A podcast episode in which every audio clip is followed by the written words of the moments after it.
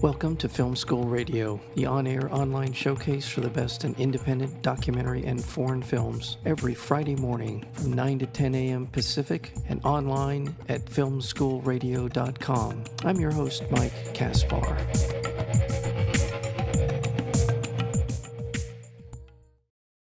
Rising star in progressive politics and a new father, 32 year old Ady Barkan, His life was upended when uh, he was diagnosed with ALS. But after a confrontation with powerful Senator Jeff Flake on an airplane that went viral, catapulting him into national fame, Ady and his motley crew of activists ignite a once in a generation political movement called Be a Hero. So the film is called Not Going Quietly. It's a documentary film about Ady and his journey. And we're joined today by the director, and that would be Nicholas Bruckman. Nicholas, welcome to Film School Radio. Hey, thank you so much, Mike. Glad to be here. Yeah, thank you. How did you get to know? What did sort of got this whole project going? He, I had, I've heard of him, and it, I think it was in relation to all the things that I just described. But uh, how did you get started on this? Yes, I met Ady in early 2018, um, right after he met Senator Jeff Flake, fatefully on an airplane. And the reason I met him was because I, in addition to kind of making long form feature films, also make political ads and commercials and videos for progressive causes and social movements um, through uh, my production company, which is called People's TV. And I got a call from Liz Jaffe, who, for those who've seen in the film, is Ady's partner in crime, who, she, who met uh, him on that airplane. And she called me through a mutual friend and said, I just met this guy on an airplane, and we are going to start a healthcare organization, and we want to make a short launch video. And sounded interesting, the kind of thing that we do, sounded sort of sad um, the whole story. But I flew out to Santa Barbara to meet him. And as soon as we started the interview, this is in the film, Ady was topless, changing his shirt. And he's like, all right, let's get started, bare chested. And that moment, um, which you see at the beginning of the film, was very um, impactful for me because it showed me the kind of way he was handling the situation with humor and, and grace and, and resilience. And I think it was a very powerful metaphor the way he was was resisting this disease to the way he was resisting the Trump administration and the assaults on healthcare. And when Ady decided to go and take this journey on the road, I knew there was a film in there, and um, that's how it all got started. Yeah. yeah, and there are you introduce over the course of the film a lot of very interesting and very important people in Ady's life. Not the least of which is his wife Rachel, uh, who uh, is remarkable in her in her way.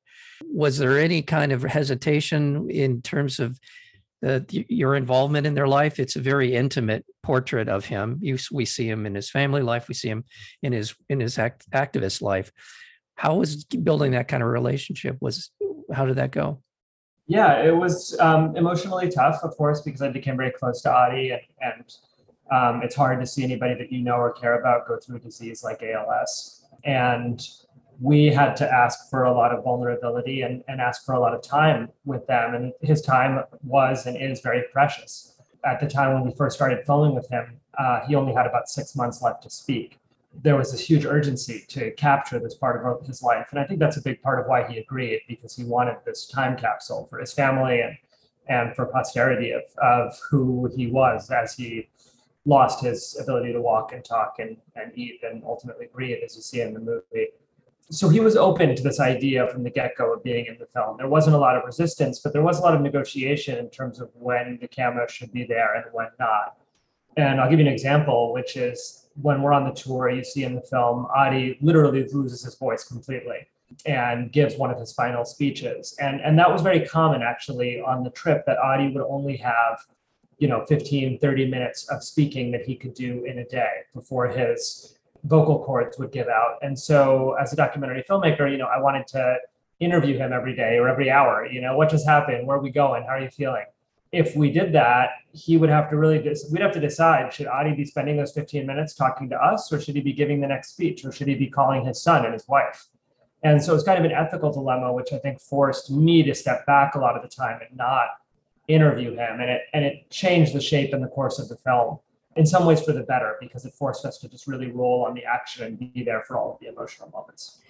Yeah, in addition to what you described, Liz Jaffe is also struggling and wrestling with some of these very same issues because you're on the road. It's a is it 40 days? Is it yeah, I, I believe Yeah, 40 the whole, the whole trip's about 40 days long, um, with with stops and, and starts and uh, pause in New York. And um, we had our own RV that was following their RV with the production crew and different cinematographers, different people hopping in and out all along the way. But um, it was a really intense shoot. Just keeping up with Ady was tough, um, literally, because he goes like 15 miles an hour in that wheelchair. So he'd be um, you know, running after him a lot of the time. And, um, you know, he just would do so much. It was really an incredible experience because we kind of got to see during the day the work of organizing and then at night the like solidarity and community of these group of young people taking Ady on on what would be his last road trip. Um, Yeah. So it was really this kind of you know friend emerging friendship story that that um, you see and that is part of the story that doing this kind of work can be a communal and and uh, fun and and celebratory experience. I think we need to take a kind of a, a little bit of a step back in, in terms of describing him and his life and his his activism, and then this, as you said, this diagnosis of uh, ALS, commonly known. I don't know if it's still known as Lou Gehrig's disease. I think we've kind of gotten past the uh, that whole that the way that it was used to be referred to. But ALS, it's a crippling nerve disorder and neurological disorder. But um, let's talk about that him as the as the activist, but also, yeah, let's just talk about that. What what is it that Ady's known for in terms of his activism?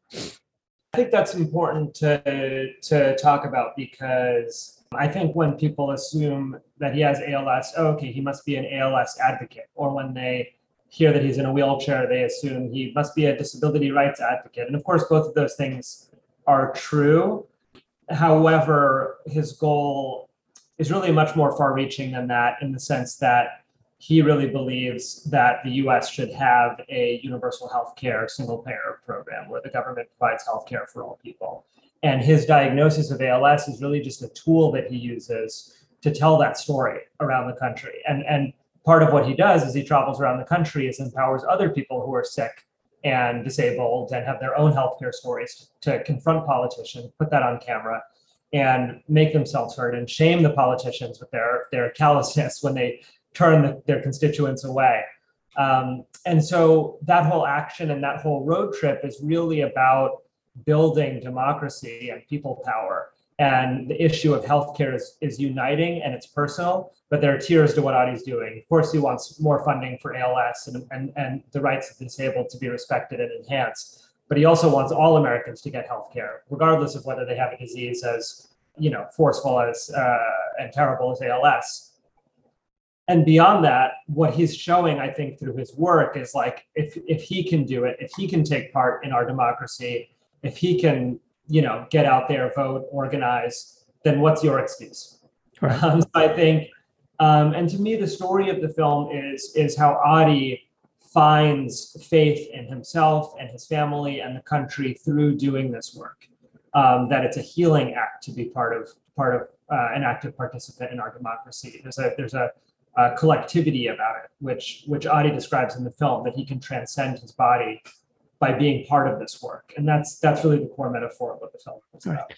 And the the time frame for this film. First of all, let me um, remind our listeners we're speaking with Nicholas Bruckman. He's the director of Not Going Quietly, and the film will be out um, on August 13th. And uh, you can go to a number of websites. Is, is there one? Uh, there's the Greenwich uh, Entertainment website, which is the distributor for it.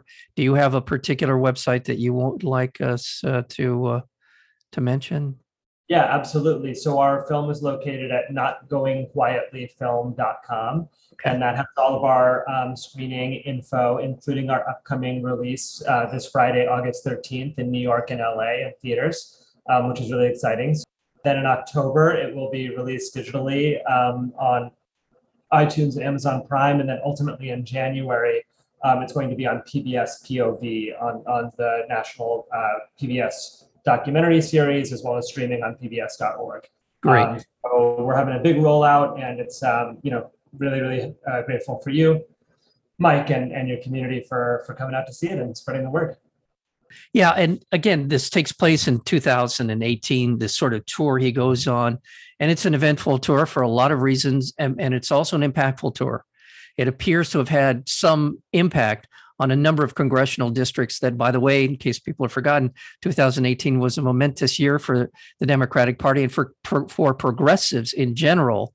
It was a real uh, great election in terms the Democrats picked up 40 seats in the in the House, and many of them were traveled through by Ady and his motley crew of people advocating for single payer, really bringing people, uh, bringing attention to this to so many people. And one other thing I want before you comment on that, which I, I thought was a great part of the film, but how emotionally involving this film is. This is a really powerful film on a lot of levels, but not the least of which is the power of humanity, the power of activism, the power of connecting with other people. So I just wanted to get that out there. Yeah, thank you. I mean, I, I, um, you know, there's a lot of setbacks that you see in the film. Um, so there's there's wins and there's losses, but I think, you know, Ady's work in the 2018 election is is um, hopefully comes through in the film and shows you the difference that one person can make, that a small uh, group of committed citizens can make. And Ady continued that work through the 2020 election, where the film kind of resolves and of course, continues that work today. Ady's incredibly active um, in the current fight over home care based services, which is the funding and the infrastructure bill to include care as infrastructure, which is incredibly important to our healthcare system and to people with disabilities.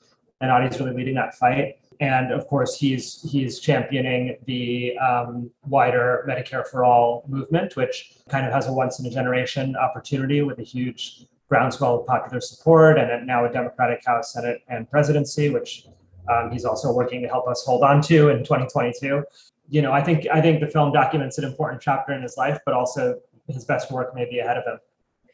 You know, it, it is one of those issues. This is a crystal clear example of an issue where the majority, a solid majority of the people in this country want to see single payer universal health care.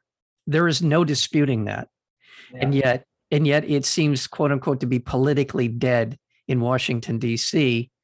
And every and I hate to say this, Democrats and Republicans alike, both parties have found ways to undercut this. And as much as I love Obama, he undercut it with with the refusal to negotiate with the uh, with the pharmaceutical industry over pricing. Everybody's had a hand in the, the Republicans have obviously thrown their bodies in front of this as often as they possibly can. But eventually, I do believe we're this is we're on the right side of history here. I do believe that eventually this will become, and so I'm so thrilled with this uh, bill that the House has passed on human infrastructure. If that's not a legacy to the work of Ady and others, um, I don't know what is, because it, you would you would have never heard infrastructure and human care in the same sentence before this. Yeah, I think it's a huge um, step in the right direction. And, um, you know, there have been a lot of great, I think, progressive victories over the years. And I think that um, I'm, I'm personally very hopeful that we will um, achieve single payer um, or at least achieve a public option, um, you know, in, in I don't know my, I don't want to say my lifetime, hopefully it'll be much shorter than that. Um, but this has been a really long time coming. I think that the only antidote to the types of influence that you're suggesting from the corporate lobbies, from from the healthcare industry, from pharma, et cetera, is the kind of people power that you see in this film. It's it's regular citizens who don't have super PACs holding their politicians accountable, showing up, raising your voices, voting, protesting.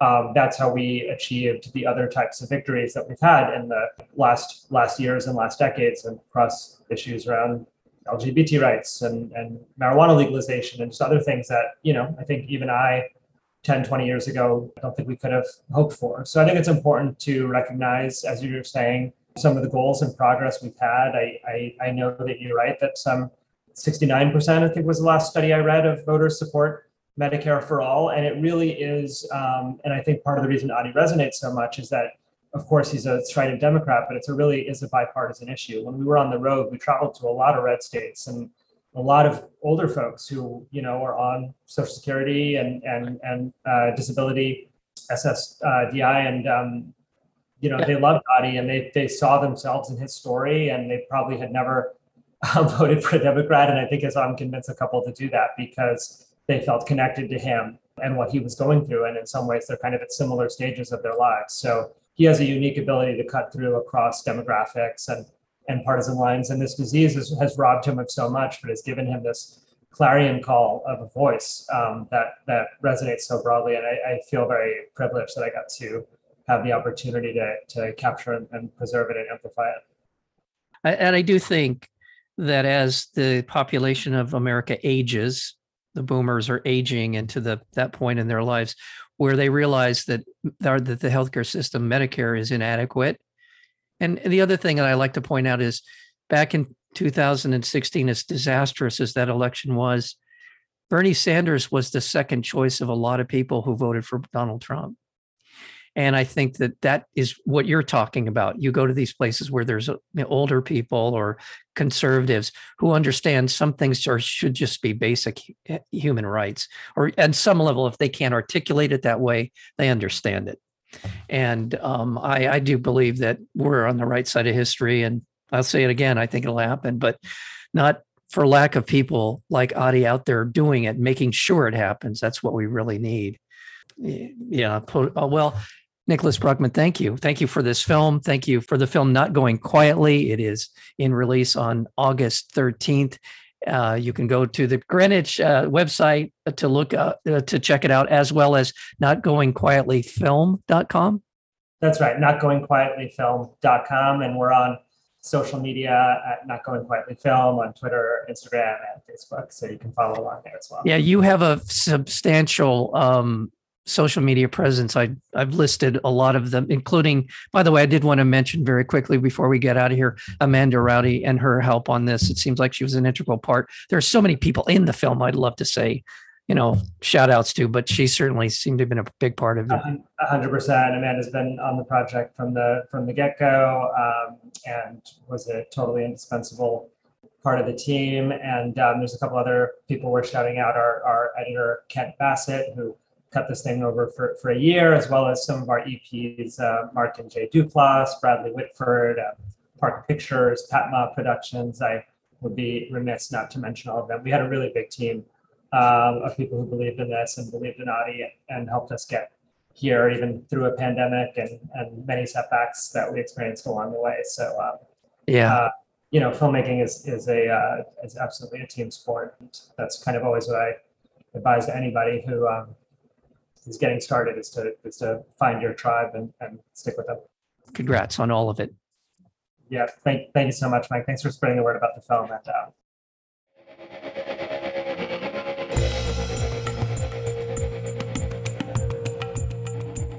You've been listening to Film School Radio, the on air online showcase for the best in independent documentary and foreign films. You can find out more about the program at filmschoolradio.com. I'm your host, Mike Caspar. Thank you for tuning in, and we'll see you next week with another edition of Film School Radio.